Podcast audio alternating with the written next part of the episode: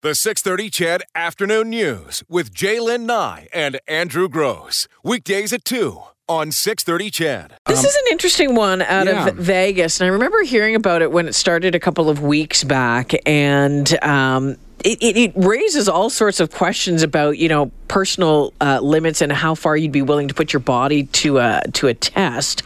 Um, but it all was between two poker players and an isolation room and 100 grand. It's it's sort of rings of it sort of reminds you of an indecent proposal. So Yeah. you've got these two professional poker players. They're at the Bellagio in Las Vegas. And they get to talking. Now they know each other, but they don't know each other well. Uh, but they are both professional poker And they bet on everything. and they like to gamble, right? So uh, it's somehow in conversation they come up with this bet. One poker player bets the other poker player that he can't spend 30 days in complete isolation, and in, and they bet a hundred thousand dollars on this, and they set up eventually an isolation room, which is basically a bathroom in a house, but it's been uh, taped off and insulated, and so there's no sound, no light. And the poker player who said that he could do it. Now remember, this is not if you stay here for 30 days, I'll give you a hundred thousand. It was a bet. Yeah. So if the guy walks out before 30 days, he's got to pay the Yeah. other guy a hundred thousand dollars. So i- it's an interesting experiment, and you know the general question is, what would you do for a hundred thousand? Now, keep in mind a couple of things. Number one, solitary confinement, which is basically what this is. Um, most medical professionals agree that 15 days in solitary confinement now crosses over into torture. Yeah. Um, that solitary confinement is also something uh, that's thought of as a punishment, right? Well, that's what, yeah, yeah, detainees at all sorts of different Right. So camps around the world. And confinement and isolation can cause medical and psychological issues. You, of course, right? Um, so, but on the other hand, keep in mind this is a professional gambler. You know, and these Yeah. these folks. Uh, plus, you know, these folks are dedicated to winning a bet. Plus.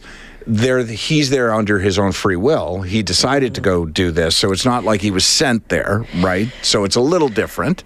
So he had food brought into him um, every day, yeah. and but it was uh, it arrived at different times, so he couldn't keep track of time. Right. So yeah, it was it was dropped off uh, at different times of the day. He also had a yoga mat, Yes. and there was a bathtub that um, he was able to have like lavender bath salts or something. Yes. that, uh, He- a smell. Right. So he was allowed to have some amenities like that, but again, But that's in, it, pitch in black. total Yeah. darkness. But he was allowed to see the room in advance, so he got a feel for what the how Yeah. the room was set up. So he wasn't feeling his way around. So you know, picture a well-equipped bathroom plus the yoga mat, and then it was well documented uh, on the day that he went in. So his father was there. There was a method by which there was a camera Well, they the could room, watch in, and yeah. they could watch, right? And he had left instructions with his father um, that if he started acting really bizarrely, Yeah. To just call it. If if he wasn't, if you know, in control of his, uh, he was, you know, mentally incapacitated, just call it, and he'll come out and pay the hundred thousand. Um, and they documented everything. The lawyers were there. A camera crew was there to film it for a potential documentary or, or a short film. So there was lots of witnesses to this. So you wonder, it's just a really interesting story. And so you wonder, well, how does this turn out? So what happened was he stayed in there. Now he says in the first three days, he started hallucinating. Yeah. So now he doesn't know how many days have gone by again, but he estimates three, four days. He's not sure. So you're seeing like white bubbles and stuff floating around. Yeah. But he says he's a very centered guy and uh, he believes a lot in yoga and he loves bath salt. So he sort of got into routines and, you know. Not re- bath salts, the drug either, by the way. Right, right. So you know. And he reassured himself that, no, this is normal. I'm okay. And, you know, whatever. Um, then two weeks goes by. So now he's halfway there. Yeah. Right? Um, now the guy who made the bet. is like, uh oh. Yeah, like uh, this guy might just make it. Yeah. Right? Now, he doesn't know, neither of them, just like in the game of poker, knows what the other one's thinking. Maybe this guy is 10 seconds away from giving up. Maybe Yeah. he's good to go for the, you don't know. So the guy on the outside offers the guy on the inside, tell you what, you pay me 50000 I'll let you walk today. so you don't have to pay me the 100000 You can say, Yeah. I quit, 50000 is all. You know. He Guy's turns like, it no, down I'm good. because at this point I've invested.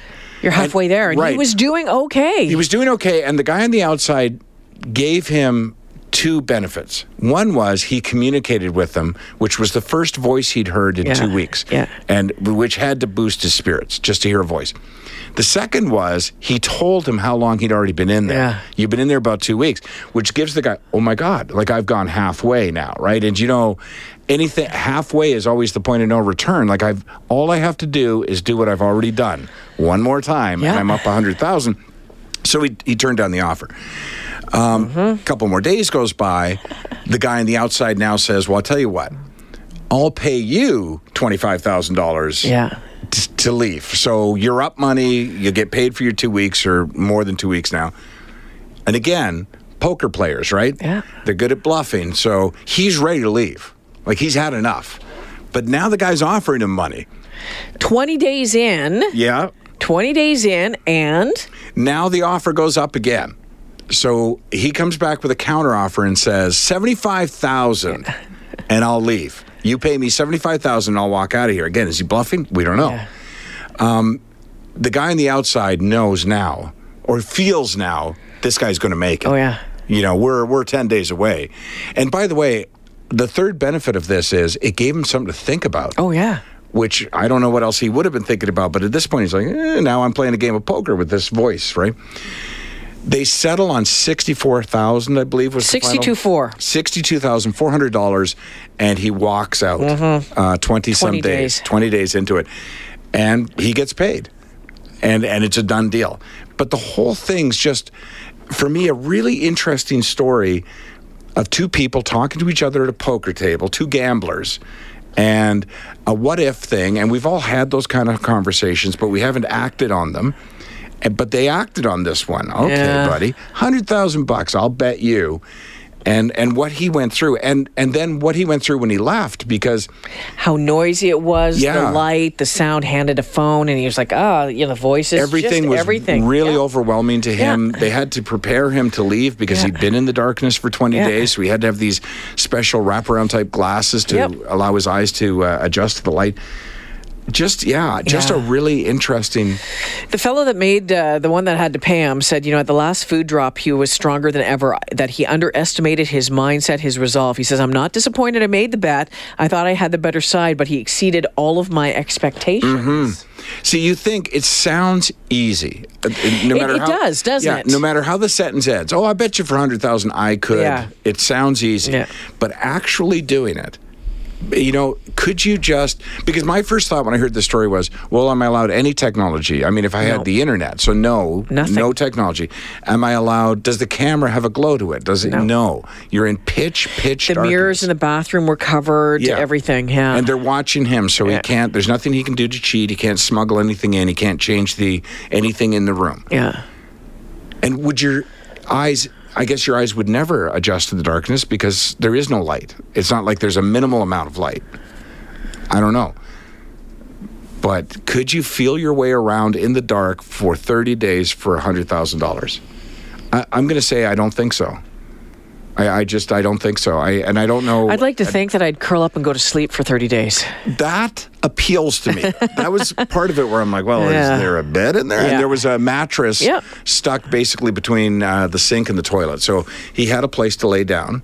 And he could wash and shower, and you know he could whatever groom himself, and he would he would spend time um, playing with different you know uh, lotions and stuff. Like he was allowed to bring those kind of things in, so he was allowed to play with oh what feels good and give a lot of thought to a lot of things and you know, I guess it's yet to be determined if it had a permanent effect on him. Well, that's the that's the other that's the other question. But it sounds sounds like the he was so he he somehow controlled his mind Mm-hmm. to be able to to to do it. Yeah. Uh, and I think the fact that we touched on off the top that he was there by choice. I think that's a really That has- important uh, yeah, fact. Yeah, yeah, I think so too. Trevor That is he on the knew he could leave anytime he wanted. Yeah.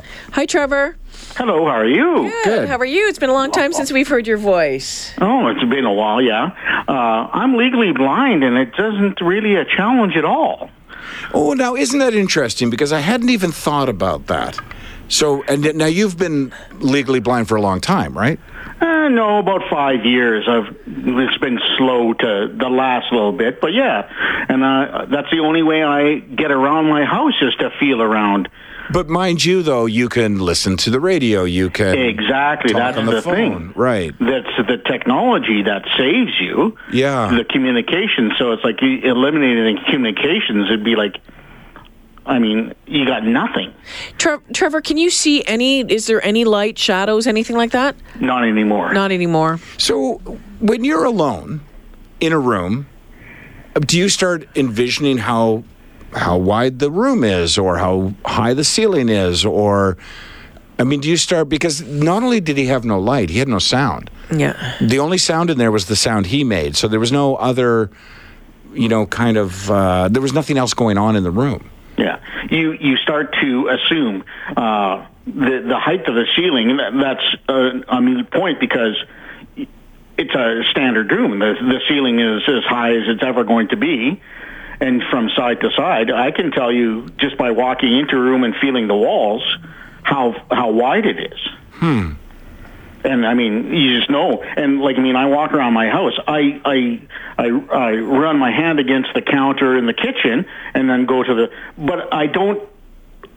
I, I take steps knowing that the wall is going to be there, and the wall is there because it hasn't moved in like the 15, 20 years I've lived here. Well, that's what I was going to ask Yeah. you, Trevor. Is because because you had if you had lived in that house beforehand and knew what that room looked like, where things were, that must help.